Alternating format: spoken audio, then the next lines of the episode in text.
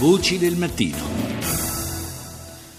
Parliamo ora di Ucraina. È una situazione, quella dell'Ucraina, che è stata messa un po' in secondo piano da quanto sta accadendo di tragico nell'area mediorientale. Pensiamo soprattutto alla guerra in Siria, ma il paese vive ancora in una situazione di assoluta precarietà, a un anno dagli accordi di Minsk, la cui completa attuazione avrebbe dovuto portare a una soluzione di questo conflitto. Ne parliamo con due ospiti. La prima è Tatiana Santi, corrispondente per Sputnik News, edizione italiana. Buongiorno.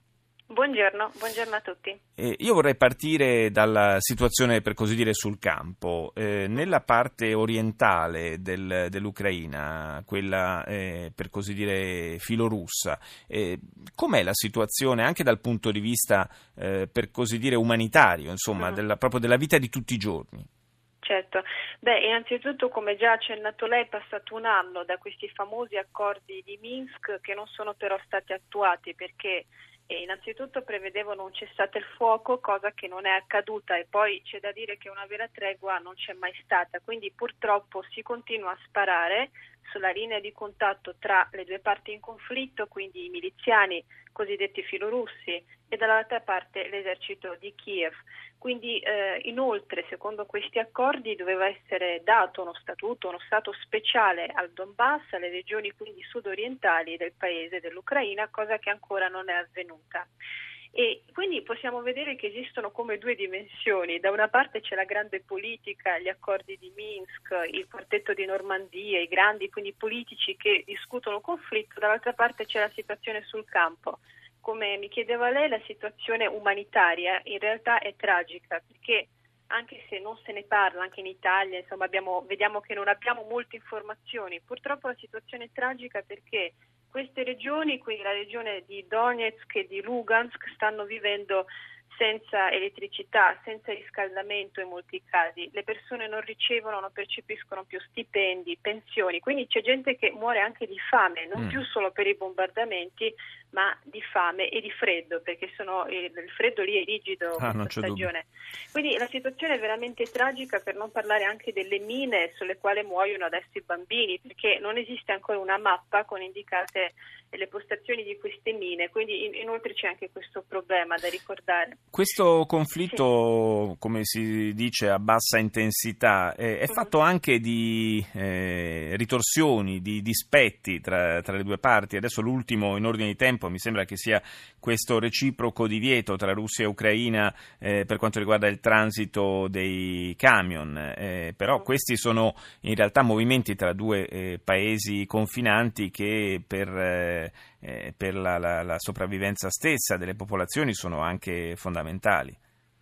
Certo, comunque i rapporti, diciamo, tra la Russia e l'Ucraina dopo Maidan, ovviamente finendo con questa guerra che tuttora è in atto, ricordiamo, sono andati via via peggiorandosi, quindi questa storia dei camion, che è recente, come diceva benissimo lei, è un'ennesima dimostrazione di questo attrito che c'è anche a livello ovviamente politico, nonostante siano due paesi confinanti, non solo storicamente da sempre amici e importanti, quindi la collaborazione è sempre stata strettissima tra Russia e Ucraina fino a Maidan e via dicendo. Però voglio dire, comunque, una cosa importante è appunto questa condizione, le condizioni gravissime in cui versa adesso il Donbass e la distruzione totale delle infrastrutture, quindi anche questo c'è da ricordare.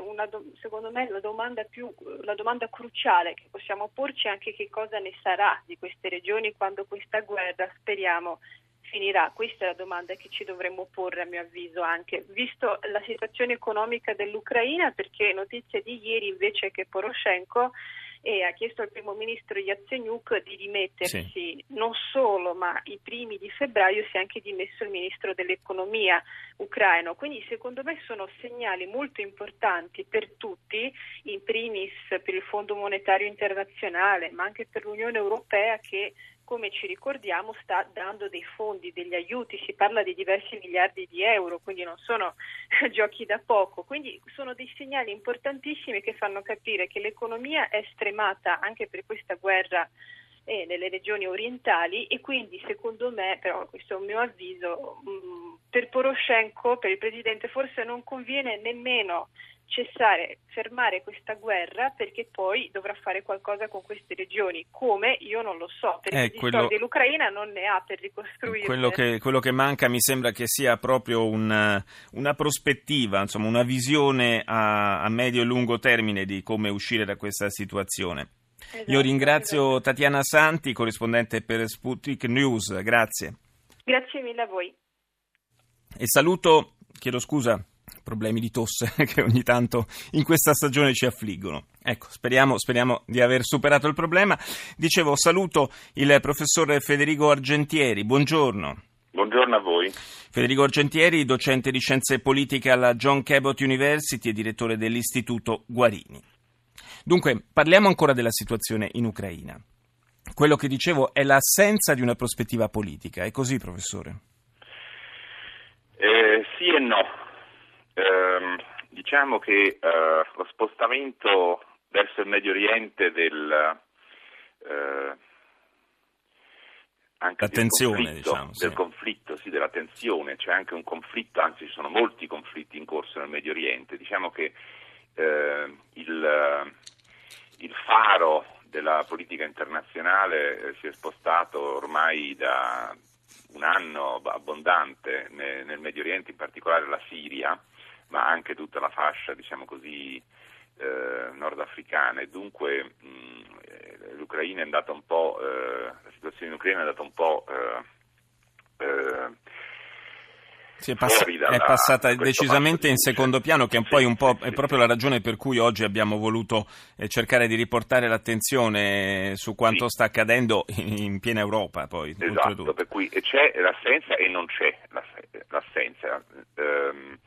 C'è un'assenza di immediata priorità, in questo non c'è dubbio che ci sia un'assenza, ma non è che l'Ucraina sia stata tolta dall'agenda dei problemi di politica internazionale. La verità è che c'è in corso un braccio di ferro, probabilmente di lunga durata, su chi dopo la distruzione che è accaduta negli ultimi 2 anni, dopo le distruzioni di cui parlava appunto la signora che mi ha preceduto, chi dovrà ricostruire.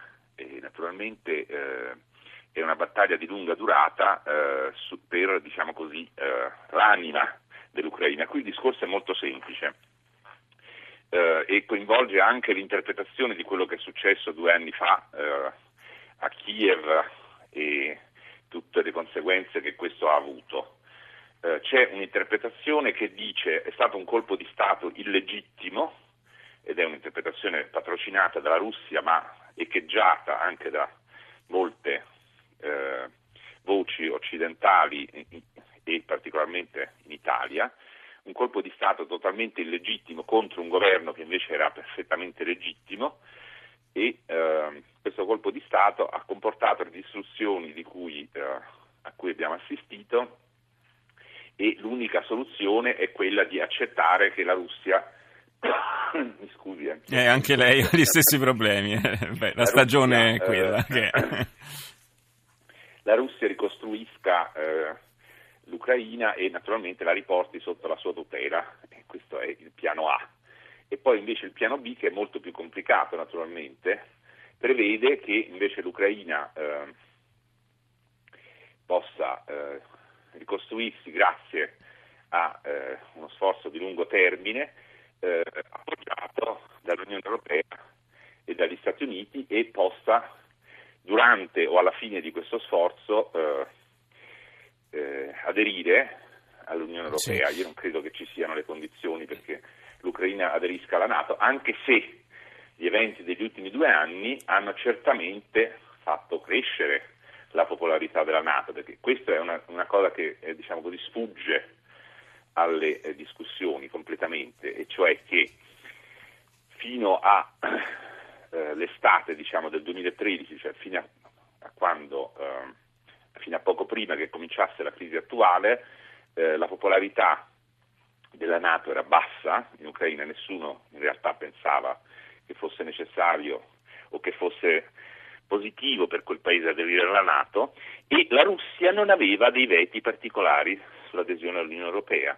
Se noi guardiamo le posizioni di politica estera della Russia dal 1991, dal crollo dell'URSS fino al 2013, sono 22 anni, non troviamo mai una posizione esplicita di veto, diciamo così, ammesso che sia legittimo.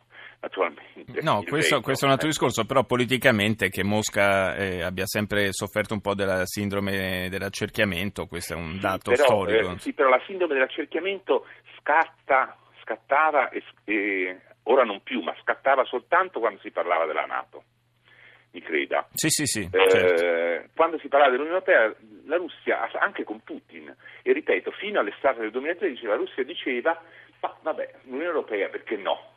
Poi, naturalmente, quando Putin ha concepito il suo piano, diciamo così, di unione economica,